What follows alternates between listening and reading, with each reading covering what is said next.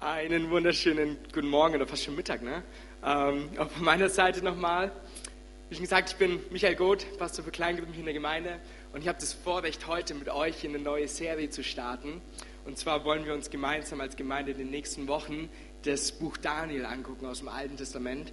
Aber bevor ich dazu gleich noch mehr sage, darf ich euch noch ganz, ganz herzlich Grüße ausrichten von unserem leitenden Pastor Konstantin Kruse. Der ist zurzeit in Mainz und darf dort predigen. Auch die Hessen haben Vorrecht, Jesus, Jesus zu hören. Ne? ähm, wir lieben die Hessen. Gruß von den Bayern an die Hessen. ähm, genau, ganz, ganz, ganz, ganz herzliche Grüße. Ja, ich freue mich so, mit euch heute Morgen hier zu sein.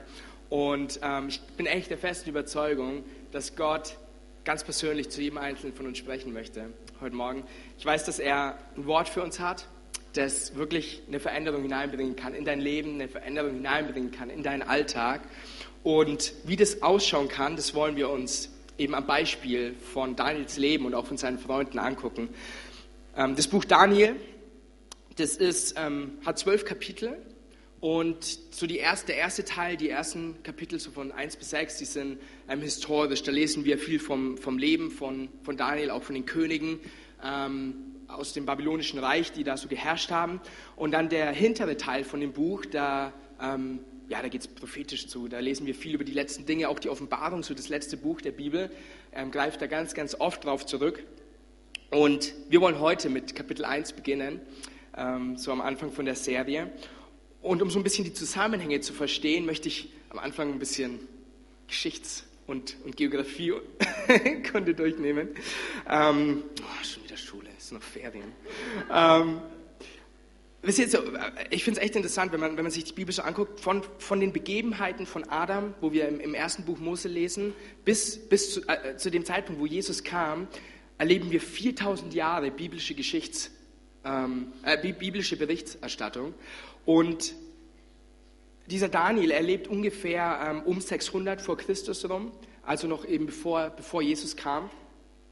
Und was auch interessant ist, ist, dass so die letzten 400 Jahre, bevor Jesus kam, da haben wir nicht wirklich biblische Überlieferungen. Also da wissen wir nicht viel rein von der Bibel her, was in diesen Jahren abging. Aber das bedeutet eben, durch das, dass Daniel 600 Jahre vor Christus gelebt hat, dass es rein chronologisch her eins der letzten Bücher ist, ähm, bevor Jesus dann, dann wieder gekommen ist.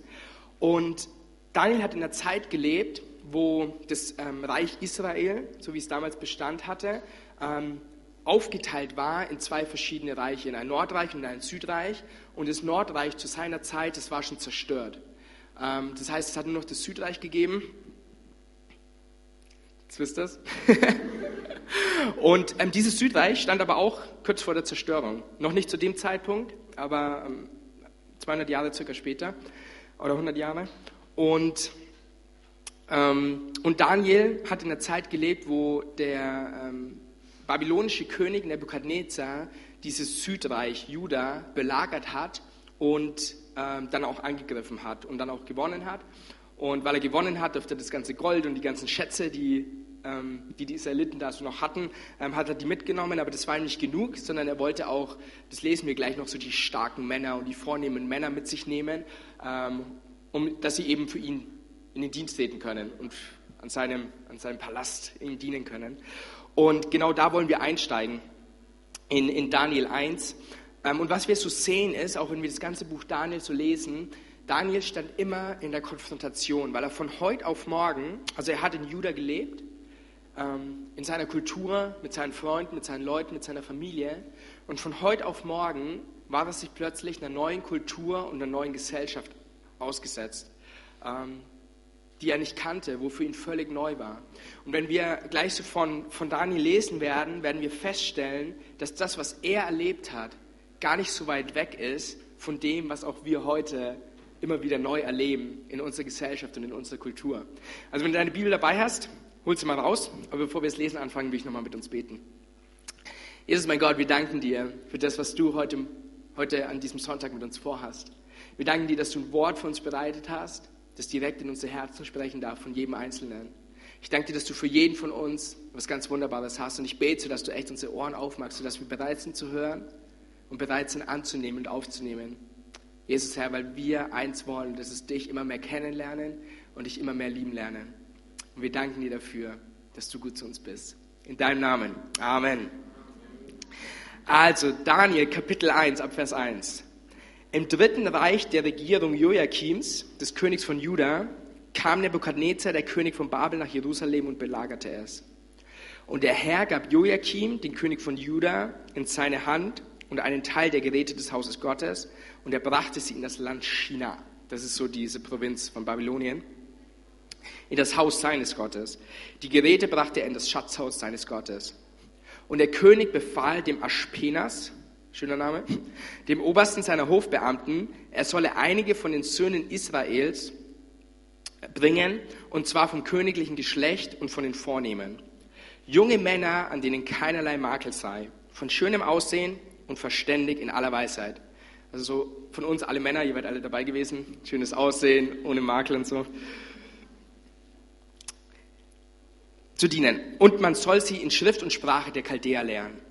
Und der König bestimmte ihre tägliche Versorgung von der Tafelkost, also das Essen des Königs und von dem Wein, den er trank. Und dass man sie drei Jahre lang erziehen solle und nach deren Ablauf sollten sie in den Dienst des Königs treten. Und dann Vers 6. Und unter ihnen waren von den Söhnen Judah Daniel, Hanania, Michael, schöner Name, und Asaria. Daniel und seine Freunde, wie schon gesagt, waren von heute auf morgen mit einer Kultur konfrontiert, die ihnen Dinge auferlegt hat, wo sie eigentlich gesagt haben, auch gerade als Juden gesagt haben, einerseits so sollen wir nicht leben, aber so wollen wir auch gar nicht leben. Das, was da uns vorgegeben wird, fast schon ähm, als, als Gesetz der, ein Gesetz des gottlosen Lebensstils, was da geherrscht hat, ähm, damit wollen wir eigentlich nichts zu tun haben. Und in, dem, in der Konfrontation, in der Spannung stand jetzt, standen nun Daniel und seine Freunde. Und deswegen ist die Frage auch, die sich für uns heute stellt, wie gehen wir damit um, wenn sich Kultur verändert? Wie gehen wir damit um, wenn sich unsere Gesellschaft verändert in der Richtung, die wir eigentlich nicht gewohnt sind und die wir eigentlich nicht kennen? Oder anders gefragt, wirst du dich verändern, wenn sich die Kultur verändert?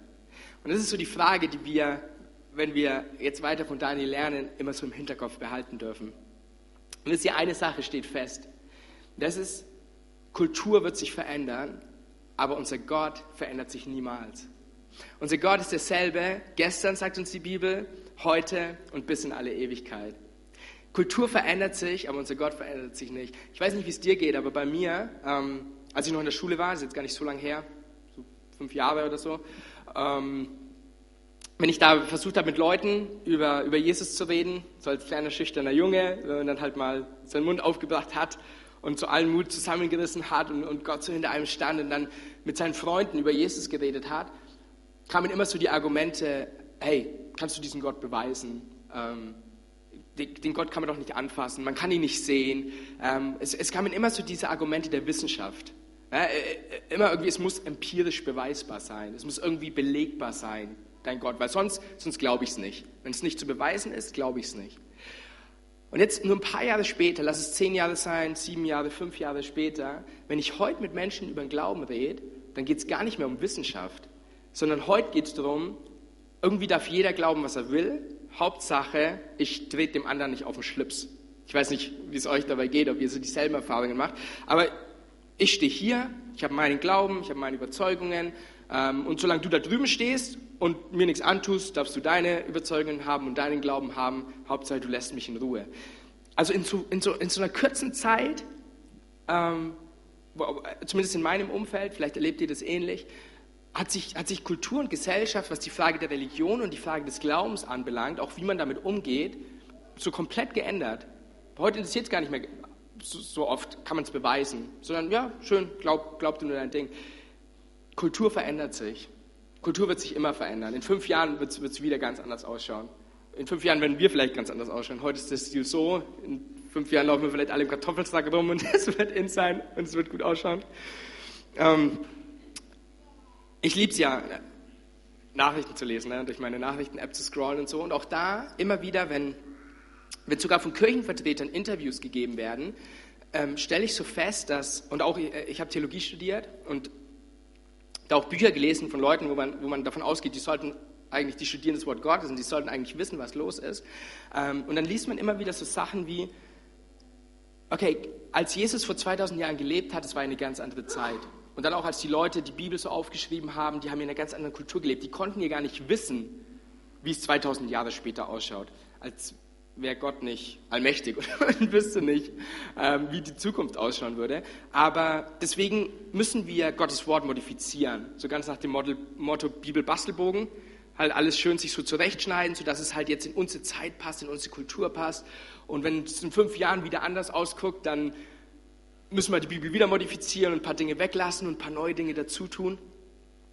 Und man hat so das Gefühl, als, auch, auch wir als Christen, ähm, ich meine, wir, wir, lieben ja Gott ne? und wir kennen ja Gott und die Kultur verändert sich und man will ja nichts verpassen und dann geht man da mit und weil man ja Gott trotzdem irgendwie dabei haben möchte, versucht man Gott dann irgendwie in sein Leben so reinzupressen und zu sagen, hey, ähm, Gott, jetzt bin ich hier, jetzt musst du mir hier rüber folgen. Aber Gott, wenn ich in fünf Jahren dann hier drüben stehe, dann musst du mir hier rüber folgen. Aber ich darf euch heute Morgen eine Sache sagen, es wird sich immer irgendwas verändern. Aber unsere Aufgabe ist es nicht, Gott zu verändern. Unsere Aufgabe ist es nicht, Gott zu sagen, was richtig und was falsch ist, sondern was wir machen dürfen, ist, uns immer wieder zu fragen, hey Gott, was für einen Plan hast du für mein Leben? Was ist dein Wille für mein Leben? Und wir dürfen uns Gottes Wort angucken und wir dürfen seinen Heiligen Geist fragen. Und unsere Aufgabe ist es, von jedem Einzelnen von uns, Gott immer wieder zu fragen, hey Gott, was willst du für mein Leben? Wie darf ich mich anpassen, dass ich ein Leben führe, das dir gefällt und das du für mich geplant hast? Kultur verändert sich und die Frage ist, wie gehen wir damit um? Ich möchte mal ein Beispiel geben aus meinem eigenen Leben, so ein bisschen, was ich damit meine. Ich liebe Filme. Ist hier irgendjemand da, der Filme liebt? Kino, plus 7, 20.15 Uhr. Manches hat 1, 20.15 Uhr und vielleicht schon weniger. Ein paar von euch CDF 20.15 Uhr, Rosamunde Pilcher und so. Ähm, scheinen mehr zu sein. ähm, und es war schon immer so, als ich jünger war, manchmal habe ich mir auch Filme angeguckt, die ich gar nicht hätte gucken dürfen. So, ne, Eltern haben es verboten, aber irgendwie hat man halt doch irgendwie den Fernseher anbekommen oder so. Ähm, und ich habe mir Dinge angeguckt und ich habe mir alles Mögliche angeguckt. Und irgendwann musste der Heilige Geist mal richtig deutlich zu mir sprechen, ganz besonders in einer Sache. Ähm, ich habe jetzt den, den Paragraphen im Strafgesetzbuch nicht extra rausgeguckt, aber soweit ich weiß, ist es verboten, in Deutschland sich an ein Haus zu stellen, von Schlafzimmerfenster den Rollo hochzuschieben und anderen Leuten ins Schlafzimmer zu gucken. Also ich gehe mal davon aus, dass es verboten ist. Ich hoffe, wenn nicht, müsste man es verbieten. Ich glaube, man würde sagen, es ist Stalker oder so. Also man macht sowas einfach nicht. Ne? Man guckt fremden Menschen nicht ins Schlafzimmer. Aber wenn, wenn wir Filme gucken, und bei mir war das so, ähm, ich dachte immer, ja, das sind ja Schauspieler. Ne? Ich wusste auch, wie schon gesagt, als ich klein war und ich durfte bestimmte Filme nicht gucken, aber da ist dann halt doch irgendwie das Blut geflossen und so wusste ich schon klein auf, das ist Ketchup, das ist ja alles nicht echt und so weiter. Aber dann auch in den Fällen, ähm, ich, ich habe mir Filme angeguckt und ich gucke anderen Menschen ins Schlafzimmer und irgendwie stört das keinen. Ne? Menschen, die oft noch nicht mal verheiratet sind, Menschen, die weder, weder in echt, da schon gar nicht, aber dann auch noch nicht mal im Film verheiratet sind. Und so, und man guckt Leuten zu, wie sie alle möglichen Sachen da im Schlafzimmer machen. Ähm, und der Heilige Geist musste zu mir sprechen und sagen, ey, du würdest das doch im echten Leben nie tun. Wieso magst du es bei einem Film? Und ich musste eine Sache feststellen, und da geht es jetzt erstmal in erster Linie um mich. Ich, ich musste das für mich feststellen. Gott, Gott hat es mir ganz persönlich gesagt. Dein Problem ist, dich stört es nicht. Dich stört es nicht mehr, wenn Dinge in der Gesellschaft und in der Kultur passieren, wo du eigentlich ganz genau weißt, die sind nicht in Ordnung, aber weil es irgendwie jeder macht und weil es halt die Gesellschaft so ist und weil es halt die, ja, man macht es halt, ne? Und dann mache ich halt mit. Und Gott hat echt, hat echt an mir gearbeitet und mittlerweile ist es sogar so, und das ist nicht, weil ich so toll bin, sondern einfach, weil Gott ähm, weil Gott mir da echt eine Offenbarung geschenkt hat. Mittlerweile, selbst wenn sich Leute küssen auf der Leinwand, ich mache die Augen zu oder ich gucke weg. Ähm, weil ich sage, ey, ich will nicht, dass mich Dinge beeinflussen, auch später in meiner Beziehung, die ich da sehe, die ich eigentlich nicht sehen sollte. Und mir geht es jetzt ganz, ganz sicher nicht darum, wenn ich das so sage, dir in erster Linie zu sagen, was richtig und was falsch ist. Weil für mich war es diese Sache, für jeden von uns, wenn ich, wenn ich jetzt hier auch drüber rede, jedem von uns kommen gerade andere Gedanken in den Kopf, wo, wo, du, wo du genau weißt, hey, ähm, stimmt, das ist das, wo, wo Gott zu mir spricht. Ähm, dafür ist der Heilige Geist da und Gottes Wort da, dass er uns immer wieder zurückbringen kann. Und ich will auch nicht, dass wir eine Kirche sind und Christen sind, die immer sagen, nein, nein, nein, das darfst du nicht. Und nein, nein, nein, das ist falsch und das ist böse und das darf man nicht und das darf man nicht. Lass uns nicht solche Menschen sein. Aber lasst uns eine Sache machen und das ist, lasst uns Vorbilder sein. Und lasst uns immer wieder neu fragen, jeder persönlich. Ich musste mir die Frage stellen und ich musste, ich musste den Heiligen Geist zu mir reden lassen. Jeder persönlich. Wo sind Dinge im Leben, wo wir der Kultur nachfolgen, wo wir eigentlich ganz genau wissen, ähm, dass Gott einen anderen Plan da für dein Leben hat? Weil wisst ihr, was Gottes Plan ist und was auch mein Ziel so heute, heute mit, der, mit dieser Predigt ist, dass wir auf ein neues Level, auf eine neue Ebene der Beziehung zu Gott kommen. Weil ich sage dir, Gott hat ein Ziel mit dir und das ist dich zu einem Ort zu bringen, wo du völlige Zufriedenheit hast, wo du völlige Befreiung erleben kannst, wo du ein Leben leben kannst, das voll ist mit Gottes Liebe. Und was Gottes Ziel ist, ist, dass alles, was in dem Weg steht, das zu dem Ziel führt, wo er dich hinhaben möchte und was dich zum Stolpern bringen soll. Nicht, keine, ich rede nicht von Glaubensprüfungen oder so, sondern Dinge, die dich wirklich zu Fall bringen sollen. Gott möchte, dass sie auf Seite geschoben werden, dass du den, den, das Ziel und den Weg nicht, nicht aus dem Fokus verlierst. Deswegen geht es nicht darum, oh Gott ist so ein Passverderber und ich, in meinem Fall jetzt, ich darf den Film, ich darf da nicht mehr hingucken oder solche Dinge, sondern Gott, Gott hat Gutes für dich vor. Und Gott möchte, dass du in das Gute hineinkommst. Deswegen möchte er alles, was dich daran hindert, zu diesem Ort zu kommen, möchte er aus dem Weg räumen. Und das ist was Gutes. Ihr guckt alles so. Das ist was Gutes.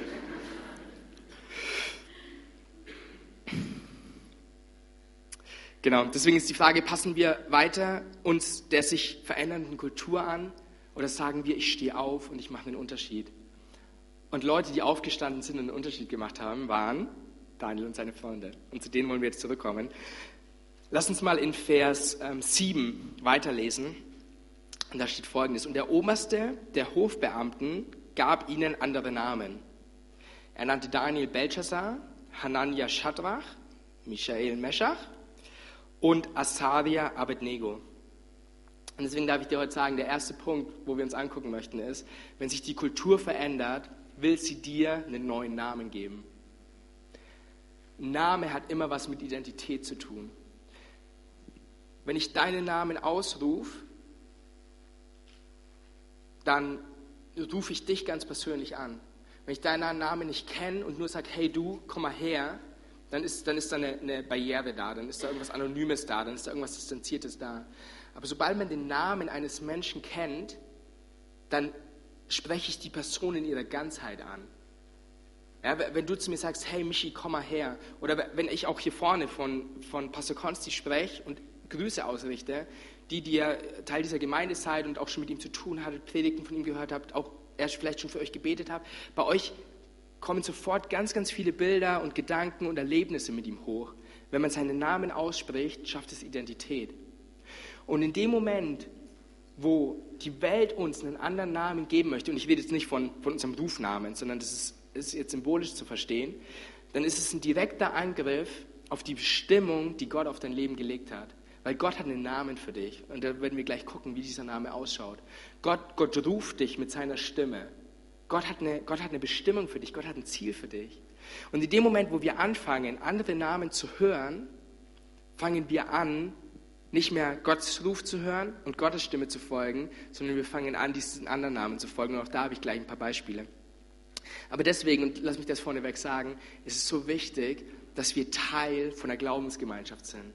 Teil von der Gemeinde sind, wo ich weiß, das sind Freunde, wo ich weiß, das sind Menschen, wo ich weiß, das sind andere Christen, die Wahrheiten über mich aussprechen, die wahre Namen über mich aussprechen. Menschen, die mir helfen wollen, auf meinen Weg mit Gott die richtigen Schritte zu gehen. Wisst ihr, deswegen, das ist ein Grund, wir haben es gerade gehört von Esther, das ist ein Grund, wieso wir den Wachstumspfad haben. Der Wachstumspfad, er soll dazu helfen, in diese Bestimmung hineinzukommen, die Gott für dich hat. Und das, der andere Grund ist auch, wir, wir haben Kleingruppen. Weil wir sagen, hey, in uns allen stecken so viele Namen, die in uns nichts zu tun haben, so viele Aussagen über uns, die Menschen über uns getätigt haben, die da raus sollen. Und dazu dienen die Kleingruppen, dass alles, was nicht in uns hineingehört, alles, was Gott nicht geplant hat, dass es Platz in uns nimmt, dass wir Stück für Stück merken, wie wir Masken ablegen können und diese Dinge aus uns herauskommen können. Wisst ihr, die Welt, Gesellschaft, ähm, und lass mich direkt sagen, so der Teufel, oder wie du es auch nennen magst, sie versucht, dir die, die, die Identität abzusprechen, die Gott für dich hat. Und sie versucht dir Namen zu geben, wie du bist schüchtern, du bist nicht schön genug, du bist nicht gut genug, die Leistung, die du erbringst, die reicht nicht aus, um befördert zu werden, um deinen Job richtig zu machen. Ähm, du bist unsicher, du bist, du bist ja nur der, der kleine Loser. Ich weiß nicht, was du für Stimmen hörst, ich weiß nicht, was du für Namen hörst von anderen Menschen. Oder auf der anderen Seite, ähm, vielleicht auch Leute, die Stolz in dir schüren. Ähm, du bist der Superheld, du bist der Superhero, du bist die Beauty Queen. Ne? Und, und, und, du machst plötzlich die, die, die, Identität an dir fest, die dich eigentlich nicht ausmacht. Ja? Andere von euch, vielleicht auch in der Schule oder im Studium oder auch auf eurer Arbeit, ihr werdet als Pausenclown abgestempelt, weil das halt die Position war, die noch frei war und dann hat, schiebt man euch in dieses Eck hinein. Ähm, und dann irgendwann fangen wir an, ich, ich, es gibt Tausende, aber Millionen von Namen. Du, du kennst die Namen, die über dich ausgesprochen wurden. Und dann irgendwann fängst du an, diesen Namen selber zu glauben. Und selbst zu glauben, das ist mein Name, das ist wer ich bin, das ist meine Identität, das ist, was mich ausmacht. Aber ich kann dir eins heute Morgen sagen, es sind Lügen. Es ist nicht das, was Gott für dich hat. Es ist nicht das, was Gott für dich vorbereitet hat. Und wir dürfen diese Namen loswerden. Ich möchte ein Beispiel geben von mir. Ich glaube, ich, ich bin der festen Überzeugung, dass in dem Moment, wo Menschen geboren werden, wo, wo, wo Menschen herangebildet werden, auch im Bauch ihrer Mutter, ähm, dass Gott einen Plan hat mit diesen Menschen. Gott hat eine Not gesehen in dieser Welt und hat gesagt, hey, ich schaff dich, ich schaff dich, ich schaff dich, um dieser Not zu begegnen. Und so glaube ich, deswegen bin ich der festen Überzeugung, dass Gott von Anfang an den Plan hatte, dass ich Pastor werden soll und dass ich Menschen die, die gute Nachricht von Jesus weiterbringen soll, wozu wir übrigens alle berufen sind, egal ob du Pastor bist. Du brauchst keine Bühne und du musst nicht, brauchst nicht einen Titel, um, um Menschen von Jesus zu erzählen. Aber ich habe es erlebt, dass ich in der Schule war und ganz besonders in der fünften Klasse. Meine Noten waren richtig schlecht, vor allem in, ich glaube, Deutsch und Englisch, ähm, sodass, ich, sodass es richtig knapp war, dass ich weitergekommen wäre. Und ich habe plötzlich den Namen so gehört, ähm, hey, du, du bist nicht gut genug, du schaffst das nicht, deine Noten sind schlecht. Und dann bin ich, deswegen bin ich in die sechste Klasse Realschule gewechselt und da war ich dann plötzlich der Streber weil ich ja vom Gymnasium kam. Und es hat für mich halt nicht zusammengepasst. Ich hatte schlechte Noten, deswegen gehe ich auf die Realschule. In der Realschule bin ich der Streber, weil ich vom Gymnasium komme. Aber plötzlich war ich der Außenseiter. Ich meine, ich hatte eine schöne Kindheit und ich bin jetzt nicht in Depressionen verfallen, aber so in dieser Schulzeit, gerade in dieser sechsten Klasse, war ich halt der vom Gymnasium und ich habe einen Namen bekommen. Und der Name war Außenseiter. Ähm, und ich habe in der Zeit habe ich angefangen, das zu glauben. Und ich, ich musste kämpfen durch diese Zeit hindurch, ähm, weil, mein, weil mein Selbstwert und auch ein Stück weit mein Jesusbewusstsein, wobei mich die Zeit dann auch wieder näher an Jesus herangebracht hat, ähm, aber ging erst mal in den Keller runter. Aber Gott hatte von Anfang an einen anderen Namen für mich. Gott hatte einen Namen für mich. Ich will dich gebrauchen. Und Gott hat einen Namen für dich und Gott hat eine Wahrheit für dich und er will die Lügen aus dir rauskriegen. Ich möchte mal, ich möchte mal exemplarisch an den vier Jungs zeigen, ähm, was, was eine Namensänderung bewirken kann. Lass uns mal zum ersten Namen gehen. Wir haben Daniel. Und Daniel heißt übersetzt, Gott ist mein Richter. Also nicht Richter im Sinne von, nö, du bist gerichtet, sondern Richter im Sinne von, wie wir auch lesen vom, vom Heiligen Geist, der unser Anwalt ist. Jemand, der für uns einsteht, jemand, der die Wahrheit über uns ausspricht, jemand, der für uns Recht sprechen möchte, der uns in Gerechtigkeit führen möchte. Und er soll den Namen bekommen, Belzasar, was so viel heißt wie Baal oder Bel oder auch, äh, eine andere Übersetzung wäre auch, die Herrin beschütze den König oder beschütze sein Leben.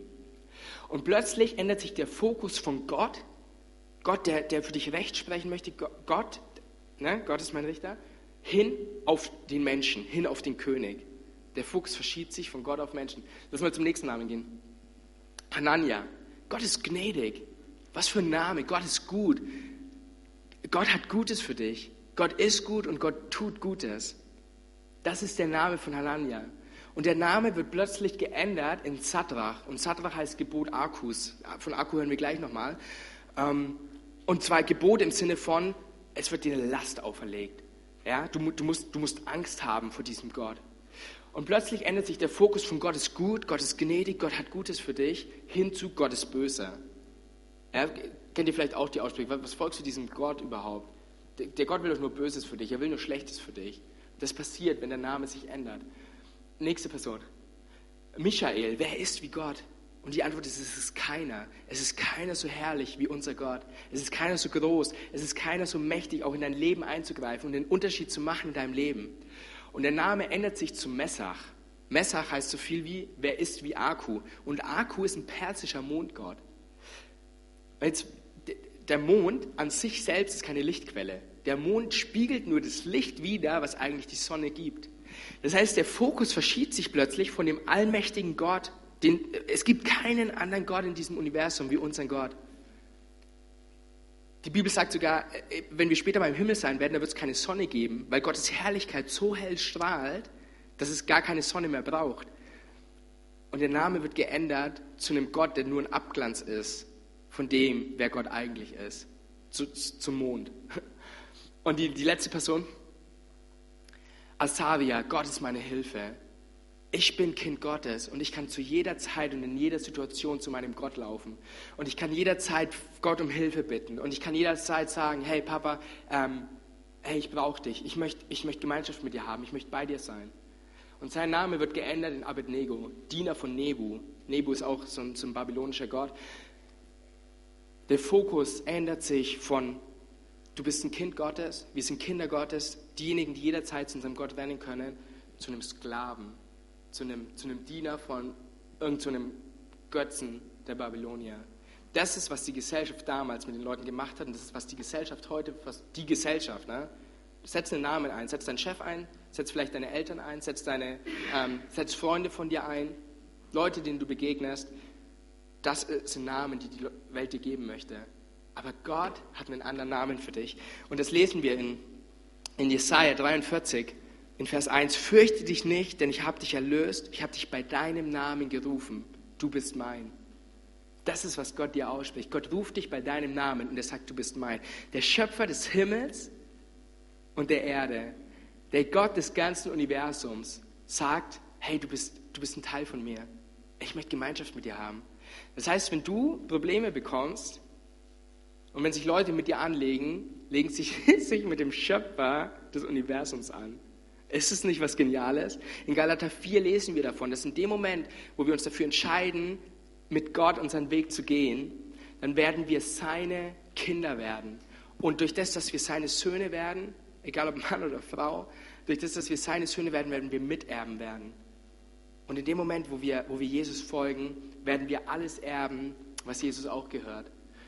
Weil wir seine Kinder sind. Du bist Sohn und du bist Tochter Gottes. Du bist angenommen und Gott kennt deinen Namen. Und das ist deine Identität. Deswegen das Erste, was wir heute wissen dürfen, ist, wenn sich die, wenn sich die Kultur verändert, äh, wenn sich, ja, verändert, musst du wissen, wer du bist. Wenn sich die Kultur verändert, musst du wissen, wer du bist. Weil dann können Namen kommen, so viel sie wollen. Wenn du weißt, dass du Kind Gottes bist und dass du in ihm verwurzelt bist, haben die Namen keine Macht über dich. Keine Macht. Den zweiten Punkt, den wir lernen dürfen von den Jungs. Wenn sich die Kultur verändert, will sie deine Prinzipien aufweichen.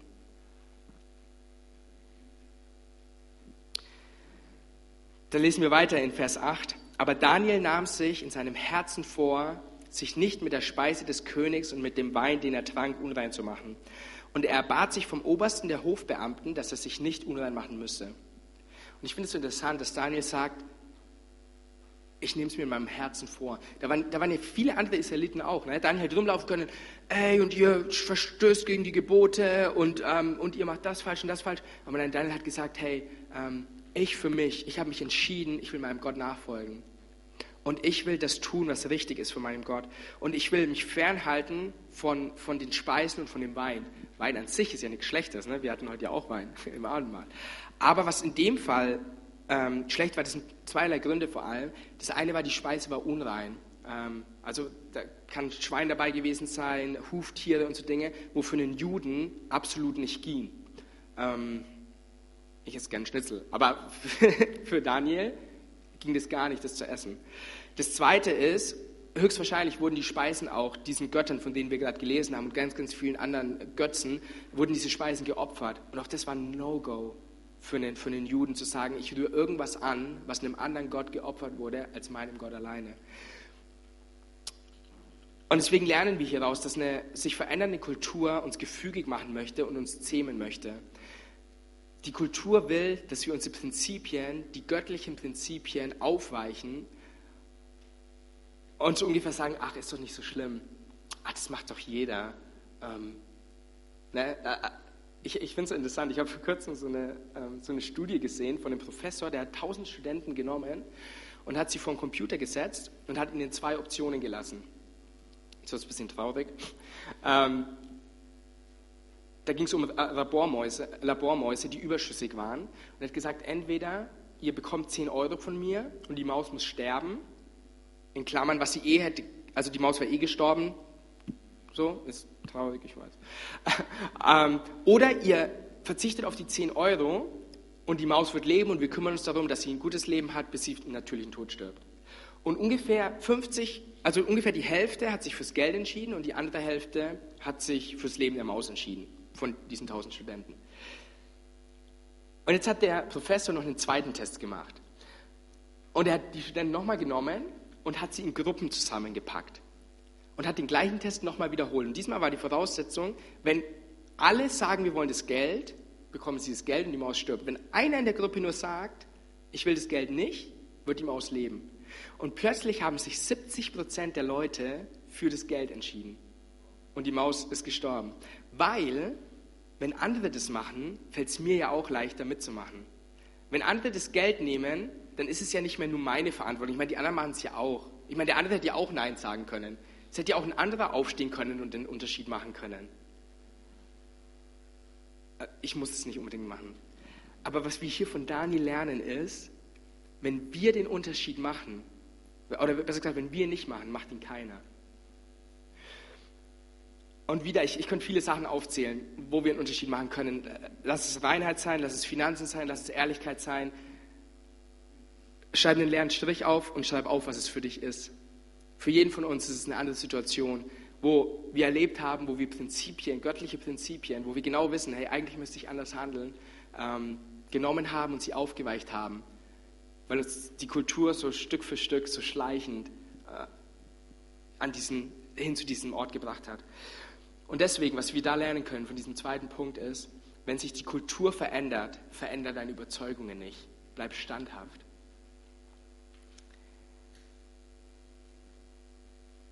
Und das Dritte ist, wenn die Kultur sich verändert, will sie dich ganz in Anspruch nehmen. Und dann lesen wir weiter in Vers 9. Und Gott gab Daniel Gnade und Erbarmen vor dem Obersten der Hofbeamten. Und der Oberste der Hofbeamten sagte zu Daniel, ich fürchte meinen Herrn, den König, der eure Speisen und euer Getränk bestimmt hat. Denn warum sollte er sehen, dass eure Gesichter schlechter aussehen als die der jungen Männer eures Alters sodass ihr meinen Kopf beim König verwirktet. Also im Endeffekt, was er sagt, wenn ich euch jetzt nicht von dem guten Essen und von dem Wein gebe, dann schaut ihr alle mager aus und habt keine Kraft. Das wird der König sehen, er wird sagen, was hast du gemacht und er wird mich umbringen. Und dann sagt Daniel zu dem Aufseher über Daniel, Hanania, Michael und Asaria, versuche es doch zehn Tage lang mit deinen Knechten dass man uns Gemüse zu essen und Wasser zu trinken gebe. Was hier interessant ist an dieser Zahl 10, die Zahl 10 in der Bibel ist ganz oft eine Zahl der Prüfung. Wir haben zum Beispiel die zehn Gebote, die Gott uns gibt, wo er uns vor eine Prüfung stellt, entscheiden wir uns dafür oder dagegen. Wir haben den äh, Zehnten, wo die Bibel uns sagt, hey, der, der Zehnte unserer Finanzen, er gehört ins Haus Gottes, was wir auch am Ende vom Alten Testament lesen, und wo er dann sagt, testet mich doch darin, ob ich euch nicht Segen geben will, wenn ihr ähm, wenn ihr darin gehorsam seid. Und auch die Jünger in der Apostelgeschichte, da lesen wir auch von, da sagt Jesus, wartet zehn Tage hier, bis der Heilige Geist auf euch kommt. Auch da, es war, war eine Art Test. Sie hätten sagen können, ja, wo bleibt er denn jetzt? Komm, wir gehen heim. Ich habe Hunger oder so. Aber es war ein Test, zu sagen, hey, wartet zehn Tage hier. Und dann Vers 13. Und dann mögen, möge unser Aussehen und das Aussehen der jungen Männer, die das Essen des Königs essen, von dir geprüft werden. Dann verfahre mit deinen Knechten je nachdem, was du sehen wirst. Und er hörte auf sie in dieser Sache und versuchte es zehn Tage mit ihnen. Wenn die Gesellschaft sich verändert, wird es für dich immer einen Test geben. ich möchte euch da auch noch kurz ein Beispiel geben von mir. Ich war, ich weiß nicht mehr, wie jung ich war, es kann zwölf gewesen sein, es kann 15 gewesen sein, war ich auf so einer Freizeit von einer Kirche von einem Freund, ich weiß nicht, irgendeine Landeskirche, lutherische Kirche, äh, bei uns im Stadtteil. Und da waren Jungs und Mädels dabei und da war ein Mädel dabei, ich fand ich ganz nett und attraktiv und mit der irgendwie auch ein paar Mal unterhalten. Ähm, und eines Nachts, also es war klar, die, die Zimmer waren getrennt, Männer und Frauen, und wir haben auf so ähm, Holzpaletten oder so geschlafen mit unseren Schlafsäcken halt. Und eines Nachts kam dieses, dieses Mädel zu uns in das Jungszimmer rein, die anderen haben schon geschlafen, ich war noch wach, und sie hat gesagt, hey, ich kann nicht schlafen, ähm, darf ich mich zu dir legen? Und klar, ich bin junger Mann und ich konnte mir damals schon vorstellen, dass es was Schönes ist, wenn sie dann so bei mir liegt und so. Ähm, aber ich war auch schüchtern und naiv, keine Ahnung was. Deswegen, ich bin, ich bin da nicht aufgestanden und habe gesagt, nein, denn so spricht der Herr, du sollst nicht und so weiter. Ähm, aber ich habe sie so angeguckt und habe nur so gesagt, und ich glaube echt, dass das ein Wort der Weisheit war in dem Moment, direkt vom Heiligen Geist. Und ich habe nur so gesagt, ey du, ich bin müde, ich muss morgen früh raus, heute nicht. Und ich habe mich rumgedreht und habe halt so geschlafen und sie ist wieder gegangen. In dem Moment hätte alles passieren können. Und es war mir in dem Moment nicht bewusst, aber später dann so ähm, wie Gott mich vor was bewahrt hat, was ich aufheben konnte für meine zukünftige Frau. Wisst ihr, wir werden vor Tests gestellt. Und das, ich habe mich da nicht so entschieden, weil ich so toll war, sondern weil der Heilige Geist bei mir war. Und weil er mir in einer Situation geholfen hat, wo ich als Junge, als heranwachsender Mann, ohne Gott sicherlich anders entschieden hätte.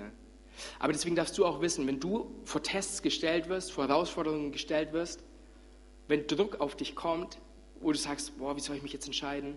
Du darfst auch vertrauen, dass Gott mit dir ist und dass er dir immer den richtigen Weg zeigen wird, sodass du standhaft bleiben kannst und dass es am Ende gut werden wird. Deswegen, was wir daraus lernen dürfen, wenn Kultur sich verändert, dann gib dem Druck nicht nach. Wenn Kultur sich verändert, darfst du standhaft bleiben. Wisst ihr, Leute sagen immer, hey, ähm, sie versuchen zu erzählen, ey, wenn du Gott folgst, ist doch langweilig, ist doch öde, der verbietet dir immer alles. Aber was wir gleich lesen werden, ist, Gott hat immer das Beste für dich. Wenn wir in Vers 15 weitergucken, und nach den zehn Tagen sah man, dass sie besser aussahen und wohlgenährter waren als alle jungen Männer, die von den feinen Speisen des Königs aßen. Da nahm der Aufseher ihre feinen Speisen weg und den Wein, den sie trinken sollten, weg und gab ihnen Gemüse. Ich glaube, ich hätte lieber gar nichts gegessen als die ganze Zeit nur Gemüse. Ähm, aber Hammer, Hammer Entscheidung. Und Gott gab diesen vier jungen Männern Kenntnis und Verständnis für alle Schrift, für Weisheit. Daniel aber machte er verständig in allen Gesichten und Träumen. Gottes Wege sind immer besser. Und wenn wir der, der Gesellschaft nachgeben, wenn wir dem Druck nachgeben, wenn wir anfangen, die Namen zu glauben, die die Kultur für uns hat, wenn wir anfangen, unsere Prinzipien aufzuweichen, dann, dann, dann werden wir, dann wirst du nie erleben, was Gott wirklich Gutes für dich vorbereitet hat. Wir lesen später, dass Daniel als Sklave, ja, als Abschaum, als Diener, als was weiß ich, was er alles war und was für Namen ihm alle gegeben wurden. Später, weil er seinen Prinzipien treu war, zum drittgrößten Mann in dem ganzen Reich gesetzt wurde. Nach dem König und seinem Co-König auch sehr oder so. ähm, und dann lesen wir weiter in Vers 18. Nachdem nun die Zeit verflossen war, nach welcher der König ihre Vorstellung befohlen hatte, führte sie der oberste Kämmerer vor Nebukadnezar. Und da redete der König mit ihnen, aber keiner unter ihnen allen wurde gefunden, der Daniel, Hanania, Michael und Asaria gleichgekommen wäre. Und sie traten in den Dienst des Königs. Und jetzt Vers 20. Und in allen Angelegenheiten, die Weisheit und Einsicht erforderten, nach denen der König sie fragte, fand er sie zehnmal besser. Wow. Die haben Gemüse gegessen. zehnmal besser als alle Traumdeuter und Wahrsager, die er in seinem ganzen Reich hatte. Lass mich dir eins sagen, wenn wir Gottes Prinzipien standhalten, wenn wir Gottes Wege gehen, hat Gott immer was, was zehnmal besser ist für dich. Gott hat ein zehnmal besseres Leben für dich, wenn du seinem Leben folgst. Das Ziel, das Gott für dich hat, ist zehnmal besser als das Ziel, das diese Gesellschaft für dich hat. Die Wahrheiten, die Gott für dich hat, sind zehnmal besser als die Lügen, die diese Welt für dich hat. Die Namen, der Name, den Gott für dich hat, er ist zehnmal besser als die Namen, die deine Leute, deine Hood, wie auch immer, ähm, für dich hat. Und deswegen Lasst uns heute zwei Fragen mit nach Hause nehmen, mit in die Woche nehmen, mit in die nächste Zeit nehmen. Die erste Frage ist, werde ich die Welt verändern oder wird die Welt mich verändern? Werde ich aufstehen, so wie dieser Daniel, und sagen, ich mache einen Unterschied? Oder werde ich einfach dem Mainstream mitlaufen und werde mich umhertreiben lassen und in fünf Jahren wieder anders sein und in fünf Jahren wieder anders sein und in fünf Jahren wieder anders sein? Oder werde ich sagen, nein, ich mache einen Unterschied in dieser Welt? Und das Zweite ist, habe ich meine Identität in Gott oder habe ich meine Identität in dieser Welt? Glaube ich den Namen, die Gott für mich hat? Oder glaube ich der Identität, die diese Kultur mir aufdrücken möchte? Und dabei rede ich nicht von, wenn ich von Identität rede, ähm, dass ich ein, schönes Kreuz um den Hals trage und jedem zeige, schau, ich bin Christ, sondern so zum Abschluss möchte ich das noch sagen, weil es echt, glaube ich, eine wichtige Sache ist und ein wichtiger Schritt für manche von euch ist. Der erste Schritt zur wirklichen Identität in Christus ist, wenn wir sagen, hey, ich möchte ganze Sache machen mit Jesus, ist zu sagen, hey, ich will mich taufen lassen. Ich will in der Öffentlichkeit bekennen, dass ich jetzt zu Jesus gehöre. Und wir werden in ungefähr einem Monat werden wir wieder eine Taufe hier haben. Und dann möchte ich dich einladen, dass du heute schon eine Entscheidung festmachst und sagst, hey, meine Identität ist in Christus und in ihm allein. Und deswegen lass uns die drei Sachen wissen. Wisse, wer du bist, halte an den Prinzipien fest und gib dem Druck nicht nach. Wisse, wer du bist, halte an deinen Prinzipien fest und gib dem Druck nicht nach. Lass uns mal gemeinsam beten.